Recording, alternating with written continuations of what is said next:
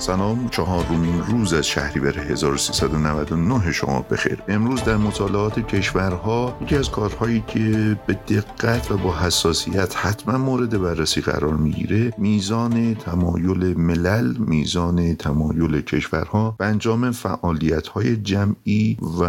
یا در مقابل اون فردگرایی اعضای کشورهاست احتمالا میدونین در شاخص جمعگرایی تقریبا مشهورترین کشور ژاپن ژاپنیا هستند که فرهنگ جمعی بسیار بالایی رو دارن در ادعیهشون در رفتارهای اجتماعیشون توجه به جمع ارزش بسیار بسیار بالایی رو داره تصور عمومی بر اینه که ایرانیا ملتی هستند که جمعگرا نیستند در حالی که امتیاز شاخص جمعگرایی در کشور ایران امتیاز نسبتا بالاییه ایرانیا باید یاد بگیرن چطور از آموزه های جمعیشون و رفتارهای جمعیشون ملیشون به نفع منافع ملیشون به نفع منافع گروهیشون استفاده بکنن